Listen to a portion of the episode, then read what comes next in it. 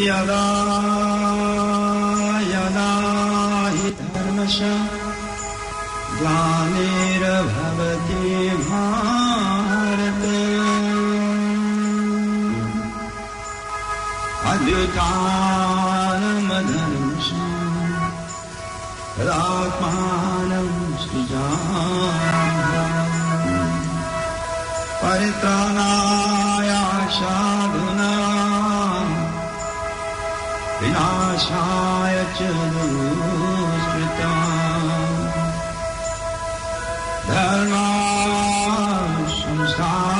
दुष्कृतपनाथाय संवामिगे गे श्री कृष्णा च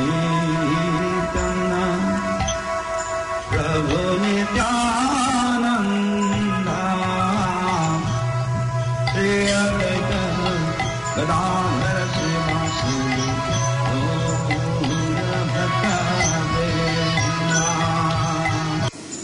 Krishna. Welcome to the weekly Krishna Consciousness radio program. This is Krishna Kanta Devi Dasi. We welcome you to Sri Sri Radha Giridhari Temple on 1229 Coatesville Riverhead Highway, Kumeu, also known as Highway 12. Every Sunday there is a Sunday feast program that begins at 11 a.m. with Kirtan, midday Aarti, and after midday Aarti there is a there's a short class on Bhagavad Gita as it is. After Bhagavad Gita class, there is Srila Prabhupada Guru Puja, and after Guru Puja, there is Mahaprasadam. The next temple program is Narasimha Chaturdashi on Tuesday, the 25th of May.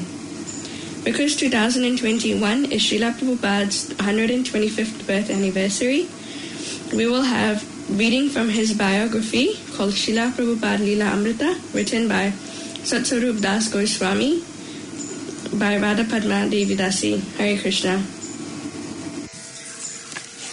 Hare Krishna. Reading from Srila Prabhupada Leela Amrita, Volume 1, a biography of His Divine Grace A.C. Bhaktivedanta Swami Prabhupada, founder Acharya of the International Society for Krishna Consciousness. I'm reading from chapter, I'm continuing from chapter 5, The War. Abhay began to think seriously about writing Vaishnav literature. His spiritual master had seemed very pleased and had told the editor of The Harmonist, Whatever he writes, publish it. Business profits, if he could somehow expand them, could go for printing books in English. As his spiritual master had said, if you ever get money, print books. Certainly the Gaudiya Math was not going to do it. Kunja Vihari had sold Bhakti Siddhanta's printing presses to offset his legal expenses.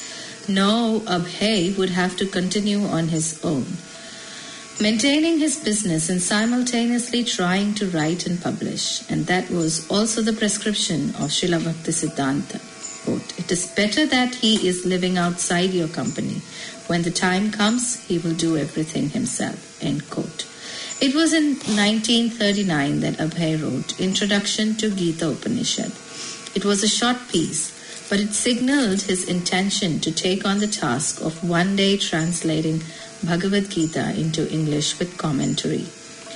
Of course, there was there was there were already many commentaries in English, but but most of them had been written by impersonalists or others who had not delivered the original spirit of the Gita, the spirit of Arjun on the battlefield of Kurukshetra, hearing Bhagavad Gita directly from Lord Krishna. Abhay knew, however, that he could present Bhagavad Gita in the proper spirit by writing an English commentary based on the teachings of Lord Chaitanya and the disciplic succession. So he began. Whenever he would he could make time, he would write. Although a strict grammarian could find faults in his English composition, his meaning was always clear. In his introduction, Abhay reflected on the time when, as a young schoolboy, he had attended a lecture, Vidya Ratna, a jewel, the jewel of education. The theme of the lecture had been that God does not exist and could not exist. If there were God, he would certainly have appeared on earth to put an end to all religious rivalry. But since God had not obliged man in this way, we should banish all thought of his existence from our minds. The audience, Abhay explained, consisting only of so many young boys, did not delve deeply into the subject matter of the lecture. Yet the majority, impressed by the arguments, carried away lofty ideas of godlessness and thus became agnostics at home. Abhay had not been satisfied with the agnostic conclusion because I had been trained by my father to be engaged in the worship of Sri Sri Radha Govinda. But as a result of the Vidyaratna lecture, I was experiencing some mental conflict between agnosticism and the existence of Godhead. Later, having heard from his spiritual master, Srila Bhakti Siddhanta, Abhay understood that the personality of Godhead exists in every sphere of activity. But we do not have the eyes to see him. Abhay wrote, even if the Lord personally manifests himself on earth and quarreling, the quarreling mundaners will not stop their fighting and look upon Godhead or his representative due to ignorance. That this is the birthright of the individual soul by the grace of God. Bhagavad Gita is the true jewel of education, and in the Gita, Lord Krishna declares to the fighting people on earth, Here I am, do not quarrel. The agnostic who had spoken of the jewel of education had been blinded by the jewel and therefore could not see and appreciate the personality of Godhead. Thus, he had gone on a uh, he had gone on to convince others to become so-called jewels also. Following his spiritual master, Abhay displayed an aggressive spirit for confronting all opponents of pure theism. In responding to his spiritual master's order to develop into an English preacher, Abhay was not simply making neutral scholarly presentations, he was willing and ready to fight, whether against modern agnostics or Vaishnavism's old traditional enemy, Mayavad impersonalism. Although few scholars taught the way to, of surrender to Lord Krishna, as espoused in Bhagavad Gita, almost all respected Bhagavad Gita as presenting the essence of all knowledge. The Gita, therefore, was a perfect vehicle for confronting those who misrepresented God and religion. The Gita was a challenge to the agnostics, apotheosists, and anthropomorphists, impersonalists, henotheists, pantheists, and absolute monists. Although there were already more than 600 commentaries on Bhagavad Gita, they had been written by persons with an inner heart, hatred for the personality of Godhead, and therefore they were imperfect. Such envious persons, Abhay wrote, have no entrance into the real meaning of Bhagavad Gita, inasmuch as a fly cannot enter into the covered jar of honey. Abhay described Indian culture as an almost impassable ocean. Due to its depth of thought and apparent mixtures of conclusions, but in this book, Abhay declared, I will establish that Krishna is the absolute personality of Godhead by referring to the available records of scriptures which are the recorded history of Indian culture and thought. The sannyasis at 7 Banerjee Lane were impressed by the scope of Abhay's thought and intentions. As it was customary to award a, a title to, the, to an especially worthy Vaishnav according to his qualities, Bhakti Saranga Goswami wanted to confer upon Abhay the title Bhakti Siddhanta. Sridhar Maharaj, however, thought it inappropriate to give Abhay the same title as the spiritual master. And he asked that Abhay's title be changed to Bhakti Vedanta. Bhakti means devotion, Vedanta meaning the end of knowledge. Abhay was grateful. The title combined the devotion of religion with the scholarship of the most rigorous philosophy as passed down by the scholarly followers of Sri Lord Chaitanya. He appreciated the sincere gesture of his god brothers and accepted the title as a further commitment to his spiritual path of preaching Krishna consciousness. Abhay continued regularly associating with Sridhar Maharaj and discussing with him Srimad Bhagavatam. Abhay encouraged him to preach widely, although Sridhar Maharaj was admittedly more the scholar and rather shy about going out and preaching. On several occasions, Abhay tried to convince Sridhar Maharaj to go with him and charge Gandhi and Nehru as to why they weren't following the principles of Bhagavad Gita. Another fruit of the spiritual association at 7 Banerjee Lane was a book called Prapanna Jivana, Jivana Amrita, compiled by Sridhar Maharaj. A collection of verses from various Vaishnav scriptures, including excerpts from the works of Rupa Goswami. It was divided into six chapters according to the six divisions of surrender. Abhay, along with the sannyasis of the Devananda Saraswati Mat, financed the publication. Thus, it was published as a joint effort by friends. September 3, 1939. Lord Lin- Linlithgow, Viceroy of India, announced that India was at war with Germany. Thus, England swept India into the war without consulting any Indians. Although independence minded India certainly resented such a show of foreign control, there were mixed feelings about the war. India wanted independence, yet she sympathized with the Allied cause against fascism, uh, against fascism in the West and feared an invasion by Imperial Japan in the East. Since you dislike the British so violently, one author asked a typical New Delhi student of the day, would you want Japan to invade and conquer India? Student, no. But we Indians pray that God may give the British enough strength to stand up under the blows they deserve. Although and at the outbreak of the war, India had only um, 100 and, uh, 175,000 men in her armed forces. The British managed to increase the number of Indian soldiers to 2 million.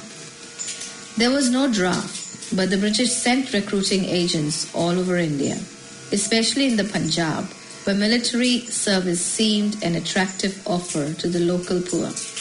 The Punjabis proved good fighters, whereas Bengalis enlisted as officers, doctors, contractors, and clerks.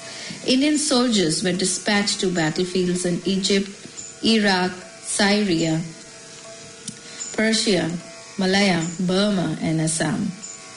While the British were attempting to mobilize Indians for the war, the Indian nationalist movement, which had continued off and on for more than 20 years, became very active. Members of the Congress Party refused to cooperate with the war effort and demanded guaranteed independence for India. Some thought that since England had her hands full with Germany, the time was ripe to revolt and gain independence by force. Gandhi's position had been one of unconditional pacifism, and he had opposed the idea of Indians taking up arms, even to defend India. But by 1942, he had become more inimical and had reduced his policy towards the British to a simple, unequivocal quit India. Thousands of Indians responded by chanting slogans in the street and even by tearing up the railway lines.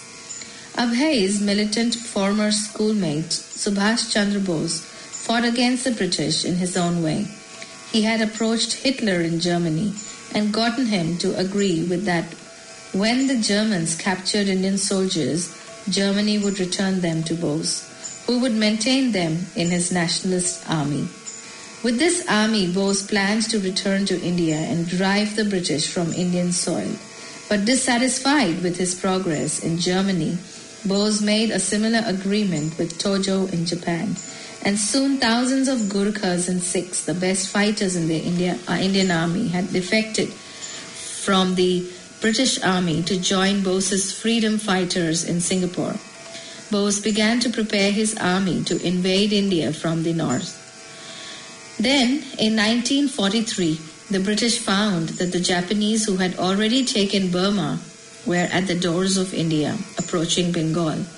By their tactic known as the denial policy, The British sank many Indian boats carrying food and destroyed large rice crops, fearing that they would fall into the hands of the enemy. This left local Indians starving and without the boats they needed for trade. The famine that, ensu- that ensued was the worst that had hit Bengal in 100 and 150 years. The government removed all control of food costs and those who could not afford to buy this at the skyrocketing prices died in the streets of Calcutta. Srila Prabhupada. I have got experience. The government created artificial famine. The war was going on, so Mr. Churchill's policy was to keep the people in scarcity so they will volunteer to become soldiers. So this policy was executed. Big men, they collected the rice. Rice was selling at 6 rupees per mound. All of a sudden, it came to 50 rupees per mound. I was in the grocer shop purchasing, and all of a sudden, the grocer said, No, no, I'm not going to sell anymore. At that moment, the price was 6 rupees per mound. So suddenly, he was not going to sell. A few hours later, I went back to purchase, and the rice had gone up to 50 rupees per mound. The government disappoint uh, the go- sorry the government appointed agents began to purchase the rice and other commodities which are daily necessities. They can offer any price because the currency is in their hands. They can print so-called papers, a hundred dollars, and pay. A man becomes satisfied thinking, "Oh, I have a hundred dollars, but it's a piece of paper." That was the policy. You have no money, no rice. So another avenue is open. Yes, you become a soldier. You get so much money. People out of poverty would go there. I have seen it. No rice was available in the market and people were hungry. They were dying. Abhay managed to purchase just enough for his own family to survive, but he saw the beggar population increase by the hundreds. Months after months, he saw the footpaths and open spaces congested with beggars cooking their food on, improvised stoves and sleeping in the open or beneath the trees. He saw starving children rummaging in the dustbins for a morsel of food. From there, it was but a step to fighting with the dogs for a share of the garbage. And this also became a familiar sight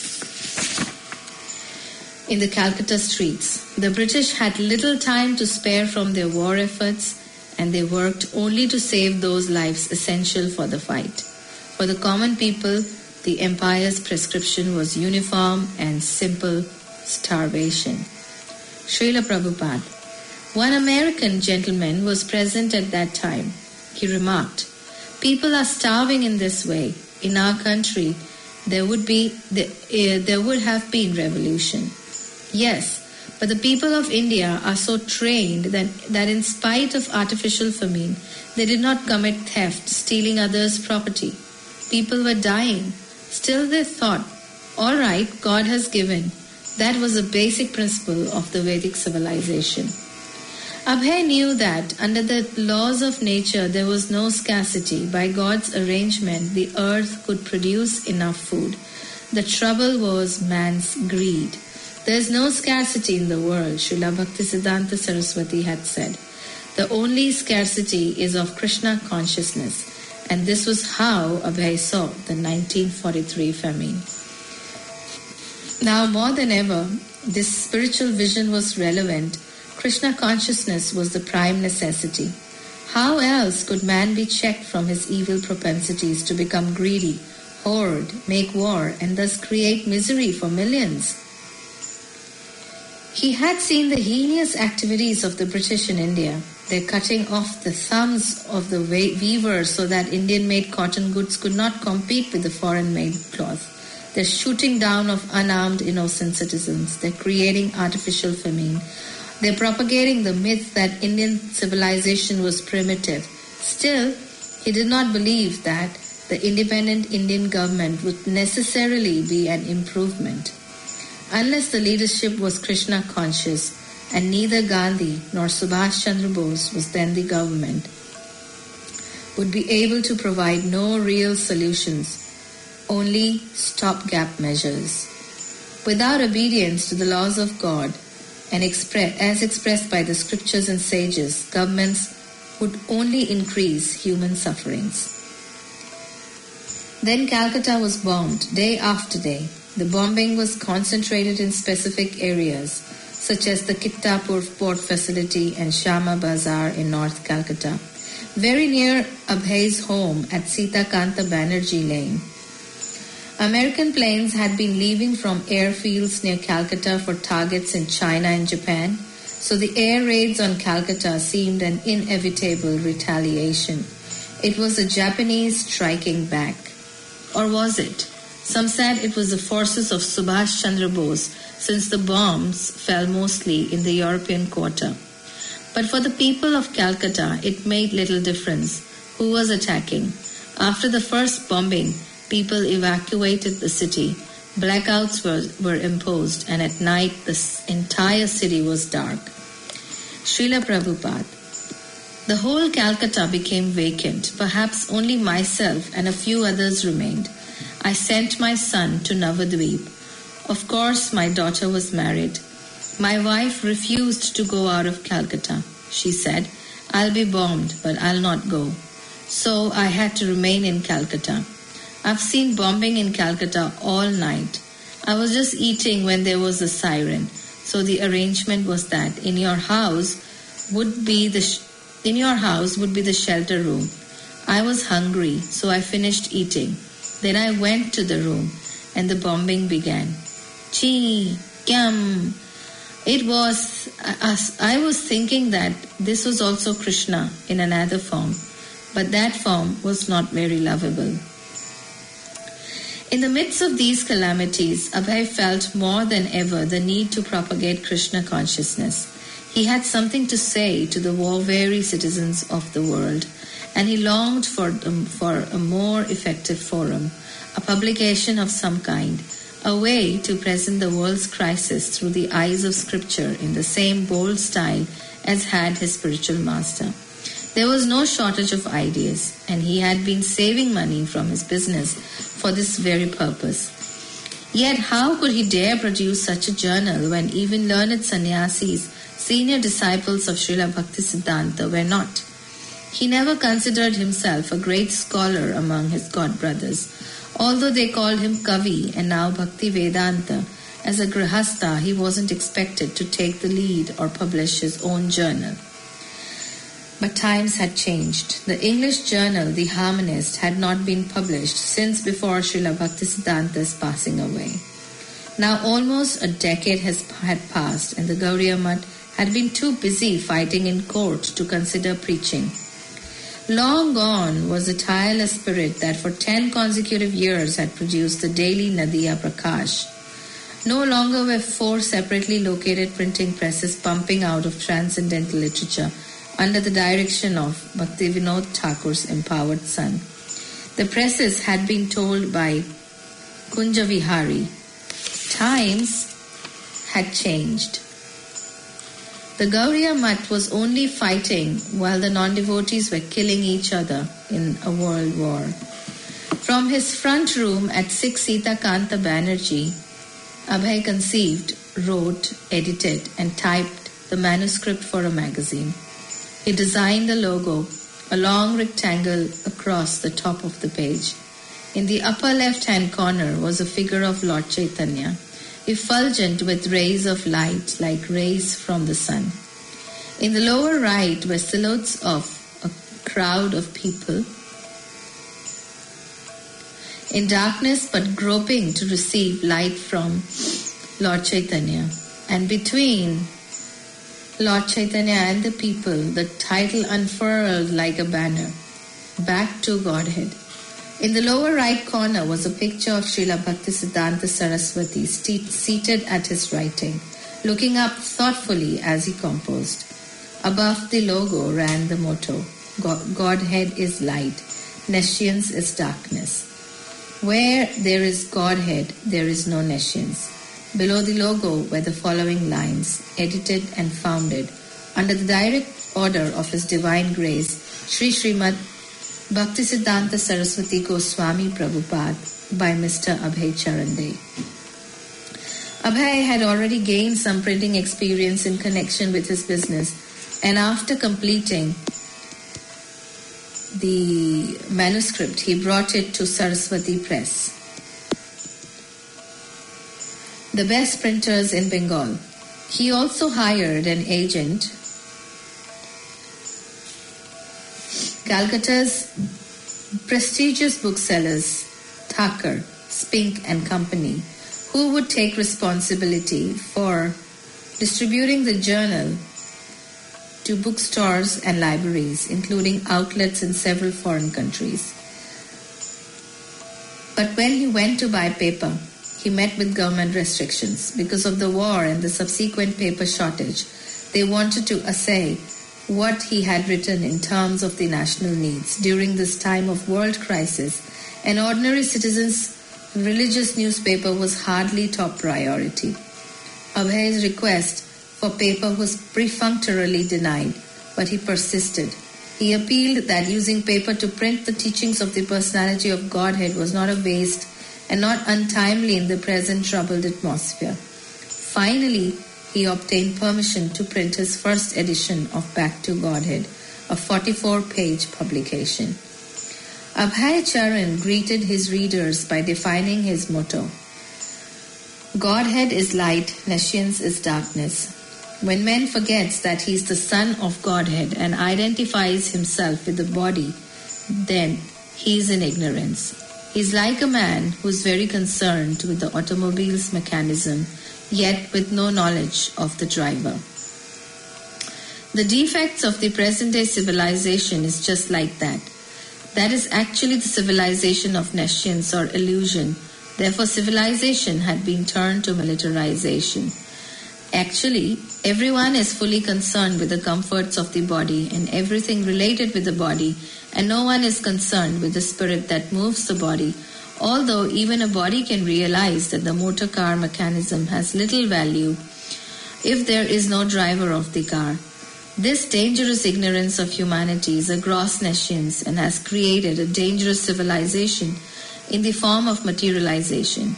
This materialization, which in softer language is nationalization, is an external barrier to understand human relations. There's no meaning in the fight when the parties do fight only for the matter of different colored dresses. There must be therefore an understanding of human relation without any consideration of the body, bodily designation or colored dresses. Back to Godhead is a feeble attempt to the undersigned under the direction of His Divine Grace Sri Srimad Bhaktisiddhanta Saraswati Goswami Prabhupada, the celebrated founder and organizer of the Gaudiya Math activities, just to bring up a real relation of humanity with central relation of the Supreme Personality of Godhead. That there is a great and urgent need of a literature like this is keenly felt by the leaders of all countries and the following statements will have much, will help much in the procedure. Hare Krishna. Ram Ram